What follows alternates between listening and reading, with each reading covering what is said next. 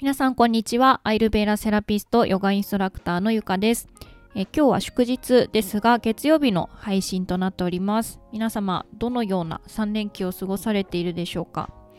えー、新年1月1日にあった地震のニュースがですね今も日々えー、テレビでも放映されていて、えー、それを見るたびにあ震災に遭われている地域の方は大丈夫なのかなという心配な気持ちに私はなっていますが改めまして能登半島地震、えー、被害に遭われました。皆様心からお見舞い申し上げます。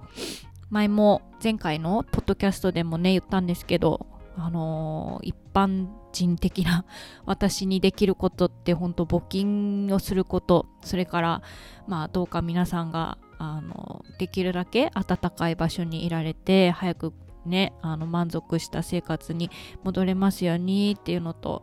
あのまだ生き埋めになってる方もいるかもしれないからそういう方が助かりますようにっていうねお祈りをするというかお願いをすることぐらいしかできないんですけれども本当に早くあの被害に遭われてる方が安心して生活ができるといいなというふうに日々思っております。はい。で、えっと、まあ、こういうことがあるともちろん被災している方もそうですし、ニュースを見ていても不安に思ったりとか、えー、悲しい気持ちにもちろんあのなる方も多いと思うんですけれどもそういう時にですね私は一つやってみてほしいというかあの少しでも心を安らげるためにこれいいんじゃないかなっていうものがあるのでご紹介しようと思います。えっとまあアイルベーダーで言うとセルフオイルマッサージどうですか？とかあねそういうのもいいと思うんですけどなかなか例えば本当に被災してる地域の方はオイル塗ってる場合なんかじゃないよっていうのはあると思うのでそういう何も道具とか必要なくできることっていうのが呼吸法かなと私は思います。ヨガもそうですけどね、ヨガも同じで、まあ、最悪マットなくてもヨガもあのできると思うので、ストレッチとかもそうですけど、そのストレッチするほどのスペースがなくてもできるのが呼吸を整える呼吸法だと感じます。で特に私があなんか心が落ち着かない不安になるとか自律神経が乱れてるなと感じる時にやると一番効果を感じやすいのが片鼻呼吸っていう、えー、ヨガの呼吸法になります。これは、えっとですね、片方ずつ鼻の穴を交互に塞ぎながら行う呼吸法になってます。あのこれ、ポッドキャストなので、えー、どうやってやってるか実際に映像として見れないからちょっと分かりづらいかもしれないので気になる方は YouTube とかで片鼻呼吸とか調べてみてほしいんですけどえっとですね右の手を使って交互に、えー、鼻の穴を塞ぐんです。えー、ちょっと見えないんで分かりづらいと思うんですけど右手の人差し指と中指を折り曲げてで折り曲げてない親指と薬指で右と左の鼻の穴を交互に押さえながら呼吸を吸って吐いてします。例えばあ最初親指で右の鼻の穴を塞いだら左の鼻の穴からふーってゆっくり吐きますね。でそのまま吐き切ったら左の鼻の穴から吸うんです。スーって吸っていってで吸い切ったら薬指で蓋をして次親指を離して右からふーって吐いていく。で吐き終わったらまた右からスーって吸っていくっていうようなやり方です。これを繰り返します。でこの片鼻呼吸っていうのはあその自律神経を整えるのにあのすごく効果的であるというふうに言われてます。でヨガではですね左の鼻の穴が陰のエネルギーの通り道右の鼻が、えー、陽のエネルギーの通り道と言われてます。で、この左右の鼻をこう交互に塞ぎつつ、こう呼吸を通してあげることで自律神経のバランスがあ整いやすくなるとか言われてますけれども、本当にね、私も数年前、えー、すごい自律神経が乱れて、まあ今も 乱れやすいんですけど、本当に具合が悪くてめまいがするとかあ胃が痛くて吐き気がするとかっていう時にですね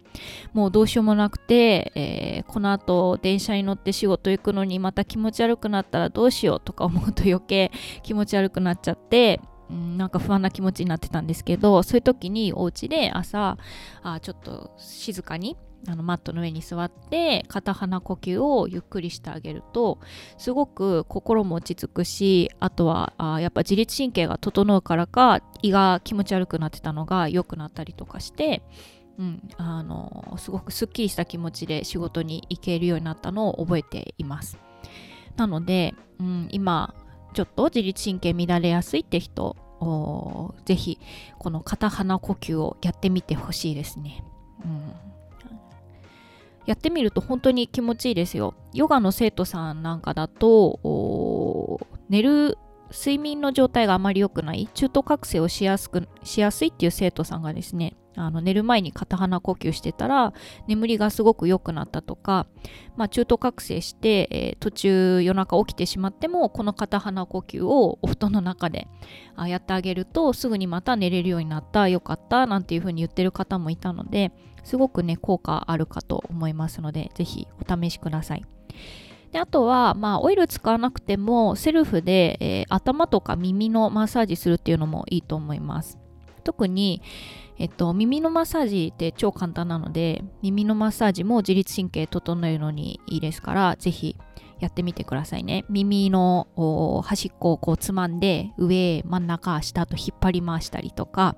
あと耳ってこう、パッて開いてるじゃないですか。それを何て言うんですか閉じるみたいにこう 子供の頃私はよく餃子とかって言って閉じて遊んでましたけど そういうやり方でこう閉じたりしてストレッチしたりとか耳の付け根をねゴシゴシこするようにして刺激をしてあげるっていうのもいいと思います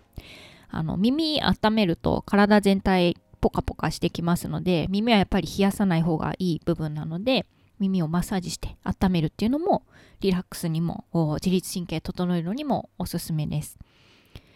はい。ということで今回は自律神経を整える tips みたいのをご紹介しました。